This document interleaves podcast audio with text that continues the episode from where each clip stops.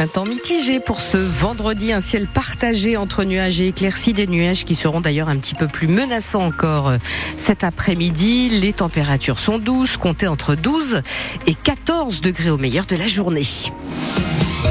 Les infos, Jean-Michel Naga, Amélie Oueda euh, Castera, exfiltrée de l'éducation nationale. Ouais, elle est remplacée par Nicole Belloubel, ancienne garde des Sceaux, ancienne rectrice également. Le modem qui garde quatre ministres malgré les tensions avec le président euh, François Bayrou, leur président François Bayrou. Après un mois d'attente, Emmanuel Macron et Gabriel Attal ont donc fini par nommer la deuxième moitié du gouvernement hier soir, un peu moins resserré que prévu. 20 personnalités pour prêter main forte aux 14 ministres déjà nommés. N'y a que cinq nouveaux entrants. Euh, leur premier conseil des ministres au complet, ce sera mercredi prochain, le 14 février. Toutes les précisions euh, sont sur francebleu.fr. Cette disparition inquiétante dans les Landes, Eden, un petit garçon de 9 ans, n'a plus donné signe de vie depuis jeudi après-midi, est allé voir son père ce jour-là. Son sac à dos et son téléphone ont été retrouvés peu de temps après par une passante au bord d'une route. Euh, depuis, le père et son fils sont introuvables. Une trentaine de gendarmes des Landes sont mobilisés ce matin, ainsi qu'un hélicoptère pour tenter de retrouver cet enfant de 9 ans. Le problème des termites au Mans s'est confirmé. Les élus ont élargi la zone infestée en conseil municipal hier soir. Une partie du quartier Saint-Georges est désormais concernée par ces insectes qui dévorent le bois.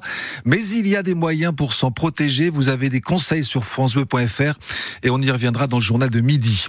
Dans la bande de Gaza, le ministère de la Santé du Hamas annonce un nouveau bilan ce matin. Près de 28 000 morts, en majorité des femmes, des enfants, des adolescents, dans ce conflit qui dure depuis quatre mois entre Israël et le mouvement islamiste palestinien.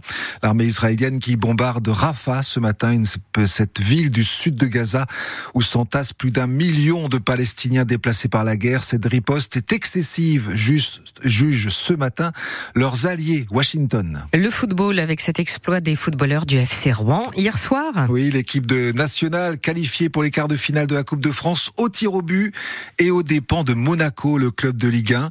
Les Normands affronteront Valenciennes, équipe de Ligue 2 au tour suivant à la fin du mois. Le Petit Pousset, le Puy-en-Velay, vainqueur, vous le savez, du Stade Lavallois, eh bien sera opposé à Rennes. En Ligue 1, l'OM accueille Metz ce soir à 21h. Nos joueurs du Mans FC, eux, sont à Versailles, leur poursuivant au classement. Quant aux jeunes du Mans FC, ils ont tiré le gros lot hier. Ils seront confrontés à Marseille en huitième de finale de la Coupe Gambardella dans 15 jours. Et puis Zao de Sagazan, grande favorite des victoires de la musique ce soir sur France 2. La chanteuse nazérienne a cinq nominations, elle qui était totalement inconnue il y a encore un, an et demi.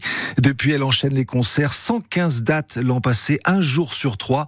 On vous fera vivre les coulisses de la cérémonie dès 19h sur France Bleu avec Émilie Mazoyer. Bon, ça va mieux ce matin au niveau du ciel? C'est vrai, un ciel partagé quand même. Hein, toute la journée entre nuages et éclaircies, ça se dégage un petit peu. Peut-être un peu moins cet après-midi.